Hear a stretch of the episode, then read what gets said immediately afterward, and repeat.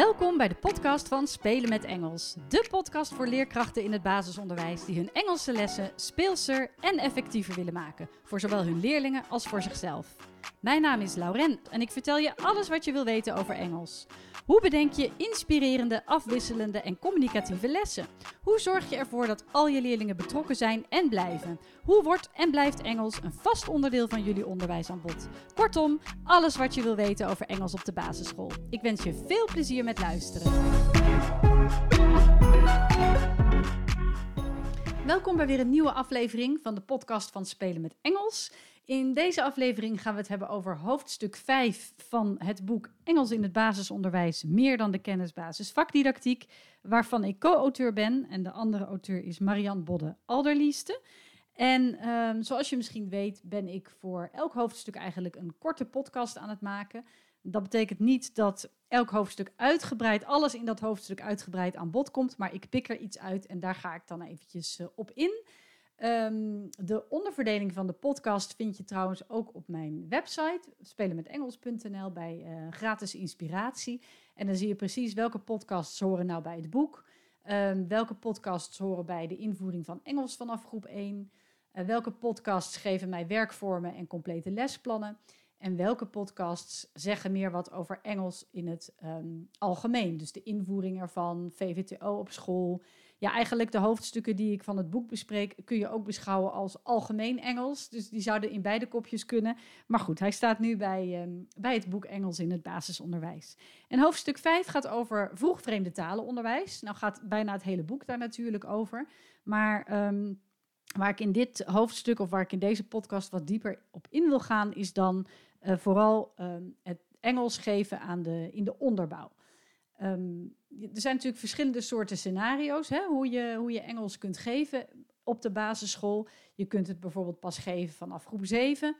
Uh, dan is het E I B O Engels, dus echt Engels in het basisonderwijs zoals dat um, in negentien zesentachtig verplicht werd.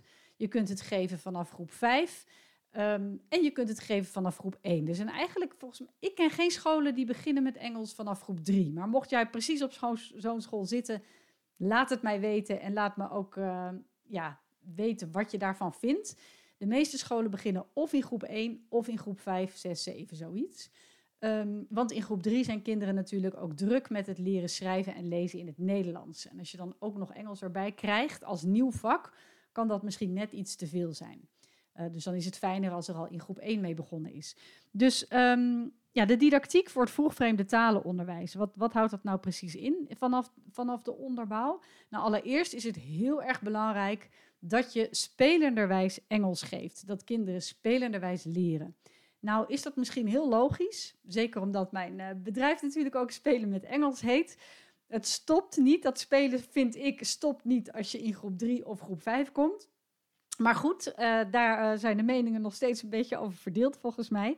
Maar, uh, ja, en het klinkt ook logisch, spelenderwijs Engels geven. Ja, dat is toch logisch, kinderen zijn nog klein. Maar toch verbaast het mij hoeveel methodes voor Engels er eigenlijk zijn die um, helemaal niet zoveel spelen. En dat er toch een groot gedeelte ja, Engels wordt gegeven, met, met, bijvoorbeeld met behulp van het digibord. Uh, dat digibord gaat aan, uh, er wordt een filmpje of een liedje gedraaid en kinderen doen dan via het digibord spelletjes of ze moeten antwoord geven op vragen of iets nazeggen. Maar daadwerkelijk met elkaar spelen, bijvoorbeeld in de kring of in de hoeken, dat uh, gebeurt wat minder vaak. Um, of het zit wel in methodes, maar leerkrachten nemen de moeite niet echt om de handleiding goed te lezen. En die denken, nou, ik heb dat digibord, het is wel goed. Terwijl er in de handleiding misschien wel allerlei leuke tips en werkvormen staan die je zou kunnen toepassen. Nou, verder is het denk ik ook belangrijk dat je, uh, als je dan spelenderwijs gaat leren, dat je ook uh, heel veel gebruik maakt van visueel materiaal. Dus zorg voor voorwerpen, voor flashcards. Hè, dus dat kinderen ook daadwerkelijk iets in handen hebben om, uh, om op die manier te kunnen leren. Um, verder is het belangrijk dat je een gevarieerd aanbod van taal en van activiteiten hebt. Dat is echt, behalve dat spelenderwijs leren, heel erg belangrijk. Zet kleuters bijvoorbeeld, hè, in, in, uh, zet Engels in bij de kleuters in ook in de hoeken.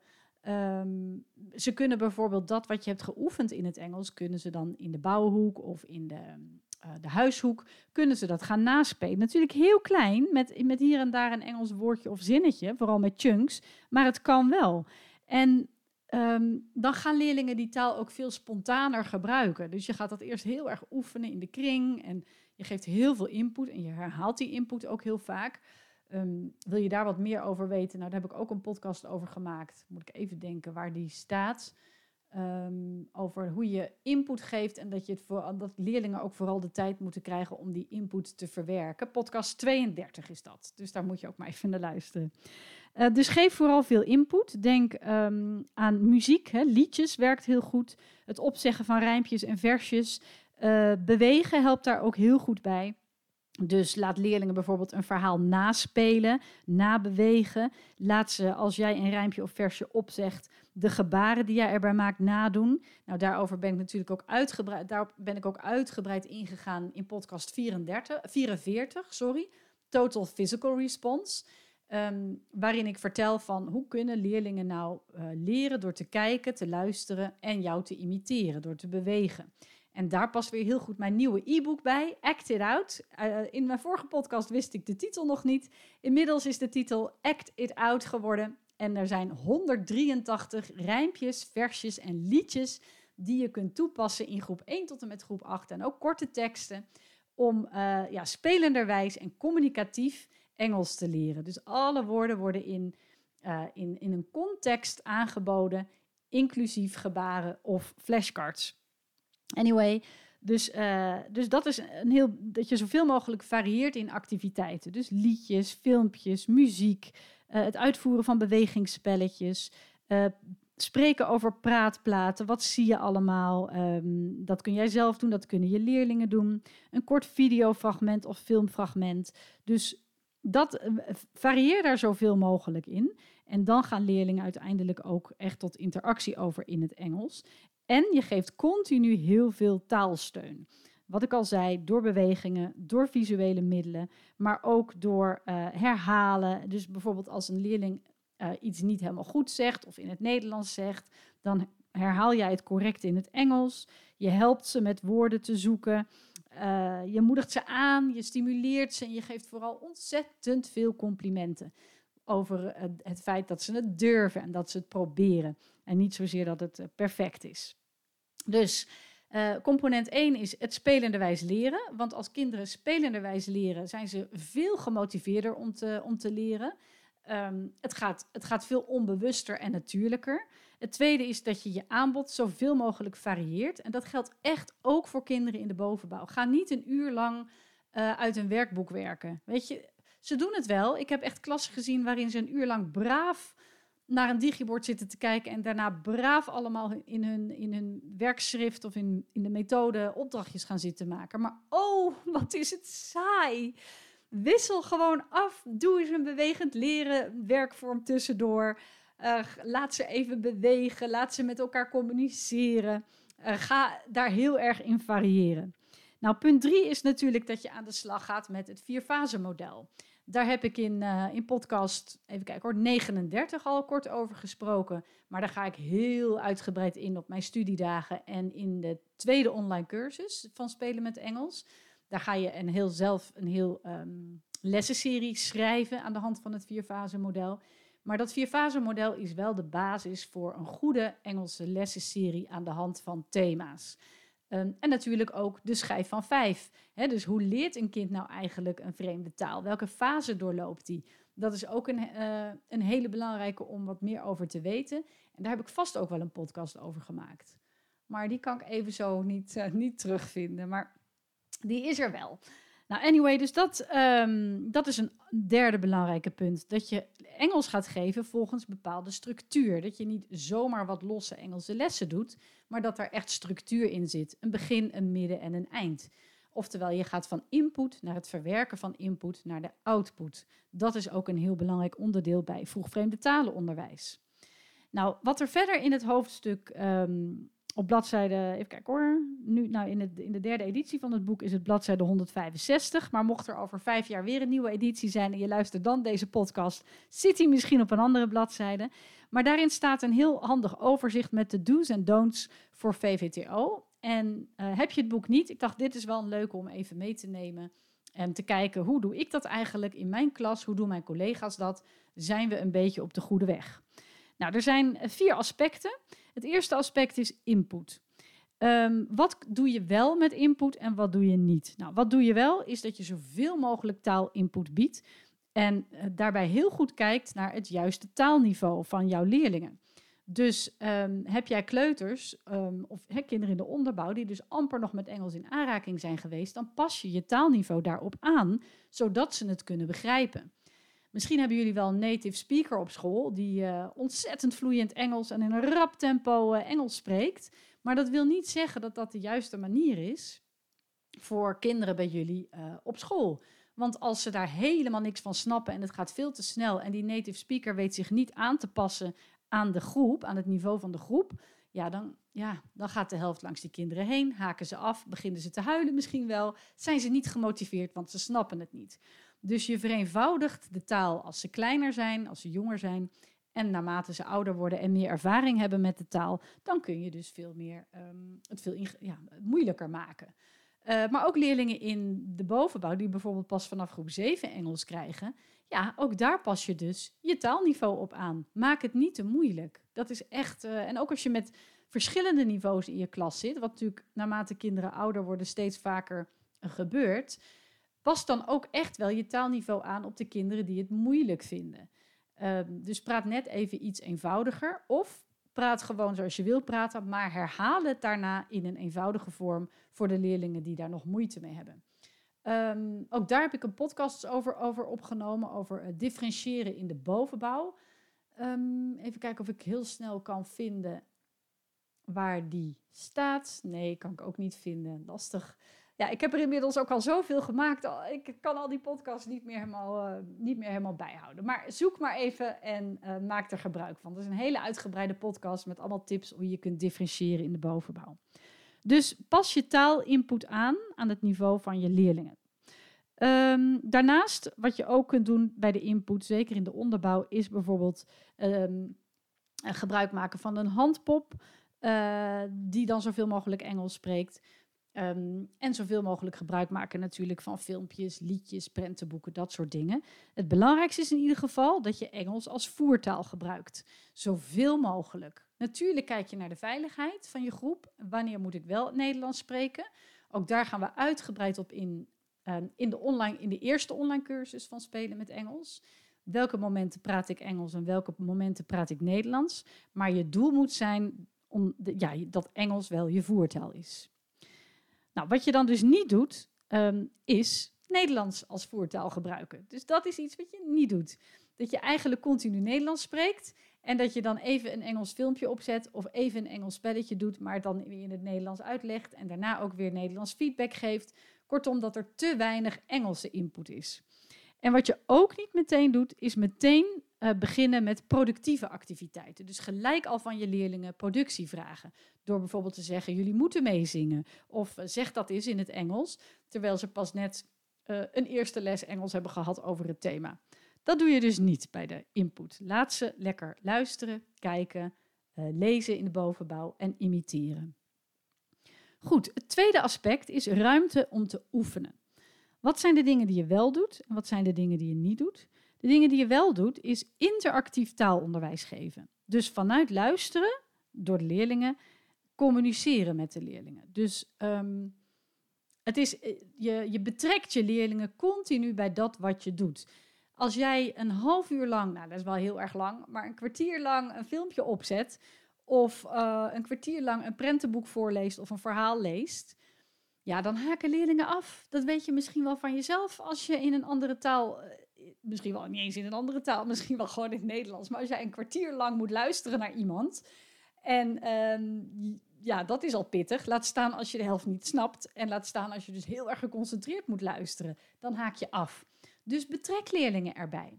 Uh, lees jij een prentenboek voor? Nou, dan, um, dat, dat is ook nog een tip. Kijk dan ook goed of het bij je leerlingen past. En vereenvoudig de, de, de tekst in het prentenboek, als dat nodig is. Dus maak de zinnen korter, maak de woorden eenvoudiger. Maar maak de tekst eventueel ook korter als je denkt dat die te lang is. Um, bij een eerste keer voorlezen ja, was ik meestal wel van gewoon integraal voorlezen. Maar ik kon het toch niet laten om soms even mijn leerlingen erbij te betrekken. Al vraag je maar, what color is this? What is he doing? How many um, flowers do you see? Gewoon even een vraag stellen om ze weer bij de les te hebben. Dat ze weer betrokken zijn.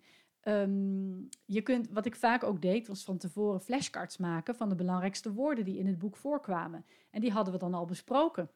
Die lagen bijvoorbeeld dan al op de grond. En dan zei ik, hey, did you see this? Here is the fox. Where is the fox on the flashcard? Where do you see the fox on the floor? En dan konden ze ook even naar het plaatje van de vos op de vloer in de kring aanwijzen. En dan ging je weer verder met je prentenboek. Dus betrek je leerlingen er continu bij. Zorg voor interactief taalonderwijs. Um, wat ook belangrijk is, is dat je uh, buiten dat sowieso de leerlingen heel erg betrokken houdt door middel van spelletjes, liedjes, total physical response. Dat ze mee kunnen doen met hun verhaal, dat ze mee kunnen bewegen. Dus continu je leerlingen betrokken houden. Nou zal dat niet misschien als je dertig leerlingen hebt bij alle dertig tegelijk het geval zijn. Um, en zeker bij jonge kinderen. Hè, die, de een zit onder zijn stoel omdat hij is afgeleid en de ander snapt het niet, dus die zit omgekeerd. Maar ook in de bovenbouw zal een leerling een liedje wat saaier vinden of een andere leerling zal een werkblad weer wat saaier vinden. Maar kijk over het algemeen naar, zijn mijn leerlingen betrokken? Is een leerling wat minder betrokken, kun je altijd zeggen, ik weet dat jij het liedjes zingen niet zo leuk vindt, maar we gaan zo meteen weer een werkblad maken. Of we gaan zo meteen een spelletje doen met, met flashcards. Dus kijk naar, um, ja, wat, wat zijn de behoeftes van mijn leerlingen? Zijn ze nog betrokken? Wat doe ik nu niet goed? Want iedereen is afgehaakt en niet meer geconcentreerd. Dan doe je iets niet goed. Uh, en wat kan ik doen om ze wel betrokken te houden? Nou, één tip daarvoor is zoveel mogelijk variëren in activiteiten. Oké, okay, wat uh, we zijn nog steeds bij dat aspect ruimte om te oefenen. Wat je niet doet, is uh, vragen om een benoeming of een vertaling. Dat zie ik uh, als ik lesbezoeken doe best wel vaak. Dat juffen of meesters dan vragen, wie weet hoe dat is, wie weet hoe dat heet in het Engels?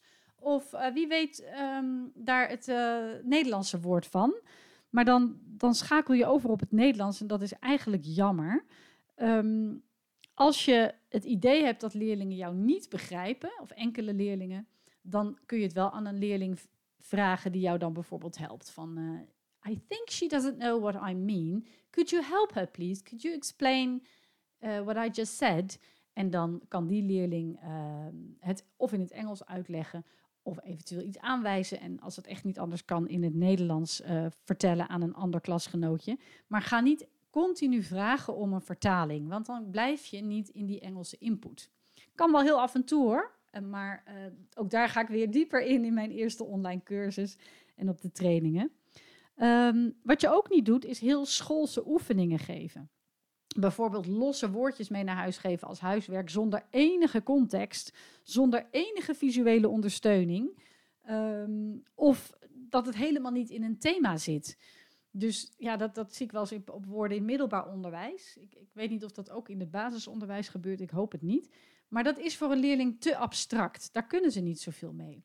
Dus zorg ervoor dat, leer, dat, dat woorden, zinnen, dat, dat er altijd thematisch wordt geleerd. Dat het in een context wordt aangeboden en het liefst dus ook met visuele middelen.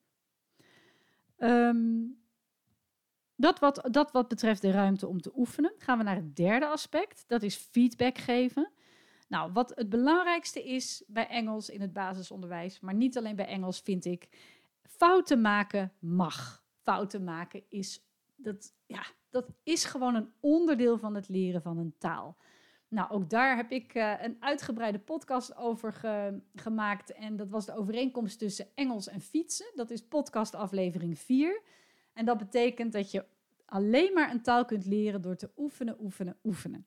He, dat doe je eerst uh, uh, met zijwieltjes en dan uh, eventueel zonder zijwieltjes met vallen en opstaan. Uiteindelijk kun je fietsen, um, maar dat zul je echt door, door gewoon maar in de praktijk te gaan proberen, zul je dat leren. En dat geldt ook voor het leren van Engels. Dus zeg tegen je leerlingen dat het normaal is dat je fouten maakt. En ga die fouten dus ook niet uh, afstraffen en continu corrigeren. Dus je gaat niet zeggen, nee, dat is niet goed. Of uh, nou... Yeah, that's not right, uh, it should be, en dan het juiste antwoord geven. Want daarmee blokkeert een leerling. Die denkt gelijk, nou zie je wel, ik weet het niet, ik kan het niet, laat maar. Want ik doe het toch niet goed. Dus wat een leerling ook zegt, geef een compliment om het feit dat hij het probeert. Well done, good try. it's, you're almost there, you know. It's, en dan zeg je wat het wel is. Maar geef dus vooral heel veel complimenten. Benader leerlingen positief, zodat ze succeservaringen gaan beleven. Um, wijs ze dus, de, dus de don'ts zijn dan dus ook heel duidelijk niet op fouten wijzen en continu corrigeren. En verwacht ook niet dat leerlingen al heel goed zijn in Engels. Uh, dat zie ik ook vaak in methodes, dat ze in de eerste les van een nieuw hoofdstuk al verwachten dat leerlingen een verhaaltje kunnen schrijven of iets kunnen praten met elkaar over het thema. En ik dacht, het is de eerste les. Ze hebben net die input gehad. Ze zijn nog bezig met input en het verwerken daarvan. Hoe kun je dan verwachten dat ze er al een gesprekje over kunnen hebben of een verhaaltje bij kunnen schrijven?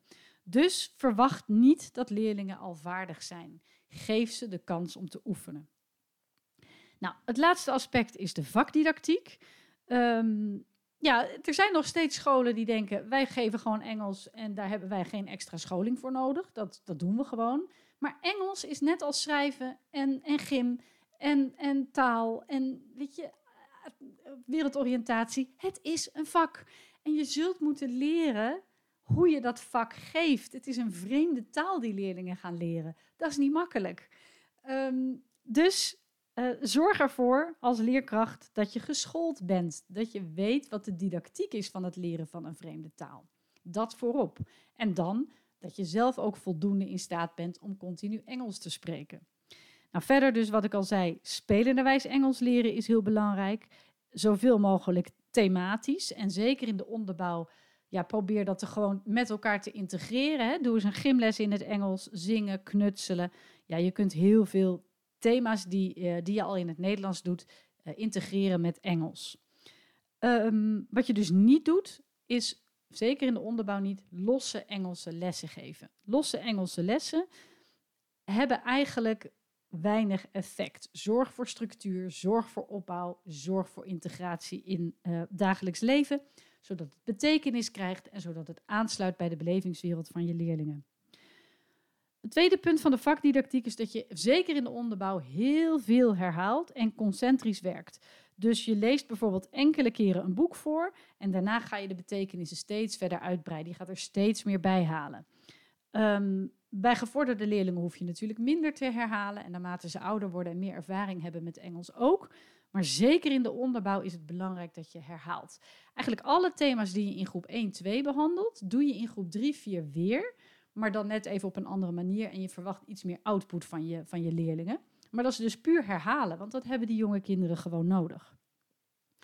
Um, wat je ook doet is veel variatie aanbrengen in je, in, in je Engelse lessen. Dus hou het tempo hoog, zeker in de onderbouw, maar ook bij, uh, ja, ik heb met hoogbegaafde leerlingen gewerkt, ook bij hoogbegaafde leerlingen. Zorg ervoor dat je altijd iets achter de hand hebt. Kinderen die snel klaar zijn, dat ze een puzzel te pakken krijgen, dat ze een andere opdracht mogen doen. Houd ze continu bezig, wissel de activiteiten zoveel mogelijk af en hou dat tempo hoog. Um, zorg ervoor dat het niet alleen maar klassikale lessen zijn waarin jij heel veel aan het woord bent. Oh, dat is soms nodig hoor voor de input, maar oh, het kan ook zo saai zijn. En Engels is zo leuk om juist in kleine groepjes en in tweetallen te doen. Dus zorg daarvoor, veel variatie. Um, en daarnaast werk met een leerlijn. Zorg voor een heldere leerlijn. Dat betekent dat je van groep één tot en met groep acht een hele duidelijke opbouw hebt in je thema's. En natuurlijk in de woorden, de zinnen, de verhalen, de teksten, um, nou ja, de vaardigheden die ze gaan uh, opdoen. Uh, he, dat gaat van heel eenvoudig in de onderbouw naar steeds complexere taken in de bovenbouw. Wat je dus niet doet, nog even bij die vakdidactiek, de don'ts, is losse Engelse lessen geven in de onderbouw. Dat is een beetje zonde. Zorg dat het aansluit bij dat wat je al doet en herhaal. Uh, niet lang achter elkaar dezelfde activiteit uitvoeren. Dan haken kinderen af. En uh, zomaar willekeurige activiteiten uitvoeren zonder dat er een duidelijke opbouw in zit. Dat is wel leuk en dat noemen we dan ook wel gezellig Engels. Dat kan heel leuk zijn. Maar of het echt beklijft is dan nog maar de vraag. Dus hou daar ook een beetje rekening mee. Nou, dat zijn de, de do's en don'ts eventjes voor V V T O. Um, en dan als laatste wil ik nog even wat tips geven voor Engels in de onderbouw. Um, wat je kunt doen om, he, stel dat je een methode hebt en je vindt hem een beetje saai. Of je werkt zonder methode en je denkt, ja maar hoe dan? Uh, even kort wat tips die ook in hoofdstuk vijf uh, naar boven komen. Uh, ik was toch... Ja, hoofdstuk vijf. Uh, ten eerste, en daar komt hij weer, uh, Total Physical Response. Meer daarover in podcast vierenveertig en in het e-book uh, Act It Out. Total Physical Response is een hele goede manier om uh, spelenderwijs uh, Engels te leren. Dat kan met uh, action stories, dat kan met liedjes, rijmpjes. Uh, bijvoorbeeld het spelletje Simon Says. Dus um, nou, allemaal dat soort dingen. Uh, bedenk een rijmpje, een versje of een verhaaltje waarbij je gebaren maakt. En met die gebaren gaan leerlingen dan jou nadoen en spelenderwijs leren door te kijken en te luisteren. Dat is één, Total Physical Response. Twee, prentenboeken. Zorg dat je zo, voor zoveel mogelijk thema's in de onderbouw, maar ook in de middenbouw. En er zijn ook echt nog leuke prentenboeken voor de bovenbouw. Zorg dat je prentenboeken hebt die bij het thema aansluiten. Zet die in je English Corner en lees die enkele keren voor. Uh, een tip voor de onderbouw is echt wel Eric Carle. Alle boeken van Eric Carle. Pete the Cat is ook een heel, is heel leuk. En natuurlijk alle boeken die ze al in het Nederlands kennen. Zoals uh, Beren We Gaan Op Berenjacht. Um, uh, Grumpy Duck, hè, Mopper Eend. Heb ik ook een... Uh, Een blog en een klein lespakket bijgemaakt. Uh, dat, dat soort boeken. Meer, uh, een, ik heb trouwens een heel overzicht van, van boeken in mijn blogs ook staan. Moet je even uh, zoeken op rechtsbovenin in mijn, op mijn site op lezen in het Engels. En dan krijg je drie blogs over boeken, prentenboeken, stripboeken. Nou, heel veel tips voor uh, boeken bij jou op school. Goed, uh, T P R, prentenboeken. Een derde is uh, rhymes, dus rijmpjes en liedjes. Dan uh, door zingend en ritmisch te leren onthouden kinderen de taal veel beter. En ook dat is heel leuk om te herhalen. En uiteindelijk kunnen kinderen dan, als ze tot output komen, zelf die rijmpjes en liedjes zingen. Verder is het leuk om te werken met storybags. En een storybag is een soort van verhaaltas of doos met concrete materialen die het thema ondersteunen. Um, of die je prentenboek ondersteunen. Dus zorg voor poppetjes, figuurtjes uh, van, het, van het boek. Hè. Of denk, uh, ja, denk met Pasen aan eitjes en van die kuikentjes. Dus zorg ervoor dat het materiaal echt gaat leven. En maak gebruik van zo'n storybag. Dan kun je bijvoorbeeld vragen... Uh, who knows what is... Uh, who, who, what do you think is in, in this bag? You know, come here, let's have a look. En could you, get, could you get something out of it? Dus dan mogen ze om de beurt er iets uithalen. Of um, je zet bijvoorbeeld als het thema um, farm animals is... zet je de diertjes op een plek in het lokaal en dan stel je vragen. Uh, could you walk to the, to the goat? Where is the sheep? En dan mogen ze daarmee spelen en daar verschillende dieren mee do- dingen mee doen. Ze kunnen de dieren aanwijzen, uh, een dier pakken en op de tafel zetten. Je kan het ook heel mooi op een verteltafel zetten. Uh, in de spelhoek kunnen ze ermee spelen. Um, je kunt natuurlijk What's Missing spelen. Hè? Dat je ze bijvoorbeeld onder een doek legt en dan moeten ze kijken en dan haal je er één of twee weg. Welk uh, voorwerp is nu weg? Um, je kunt ermee verschillende spelletjes mee doen in de kring. Je kunt opdrachtjes geven. Uh, bijvoorbeeld, um, Lisa, could you give the cow to Peter? And Peter, could you put your... Uh, what have you got there? Oh, you've got a, a donkey. Could you put the donkey under your chair? And um, Alan, can you give the um, uh, horse to me? Dus je kan ook op die manier verschillende spelletjes ermee doen. En elke keer als je dat doet in het Engels, jij dus een opdrachtje geeft in het Engels, maak je daar zoveel mogelijk gebaren bij, zodat ze snappen wat je bedoelt. Dus dat is ook een hele goede, een uh, storybag of uh, een storybox. Dus probeer zoveel mogelijk voorwerpen te verzamelen die bij je thema horen. Nou, dat wat, uh, wat betreft vroeg vreemde talenonderwijs hoofdstuk vijf van het boek Engels in het basisonderwijs. De do's en don'ts in de vakdidactiek. Uh, dingen die je vooral kunt doen in de onderbouw. En wat tips om, uh, ja, om actief Engels te geven. En niet alleen maar vanaf het digibord of leerkracht gestuurd. Ik hoop dat je hier wat mee kunt, dat je hier wat aan hebt. Deel de podcast gerust met andere uh, juffen en meesters. Dat zou ik ontzettend leuk vinden, dat weet je. Want dan uh, kunnen alleen nog maar meer mensen geïnspireerd worden. Ik dank je hartelijk voor het luisteren. En um, ik spreek je weer in de volgende podcast. Doeg! Wat leuk dat je luisterde naar deze podcast. Heb je nog vragen? Bijvoorbeeld over het voorbereiden van een les, het uitvoeren van een werkvorm of over Engels bij jou op school? Of wil je misschien meer weten over de studiedagen, de online cursussen en het lesmateriaal dat Spelen met Engels verzorgt? Je kunt me altijd mailen op info at spelenmetengels punt n l. En ook op de website, de Facebookpagina en het Instagram-account vind je enorm veel inspiratie. Het is mijn doel om alle leerkrachten in het basisonderwijs met plezier hun Engelse lessen te laten voorbereiden en te geven. Dus als je deze podcast zou willen delen met collega's of op social media, dan stel ik dat enorm op prijs. En vergeet dan niet Spelen met Engels te taggen. Nogmaals bedankt voor het luisteren, heel veel plezier met je Engelse lessen en tot een volgende keer.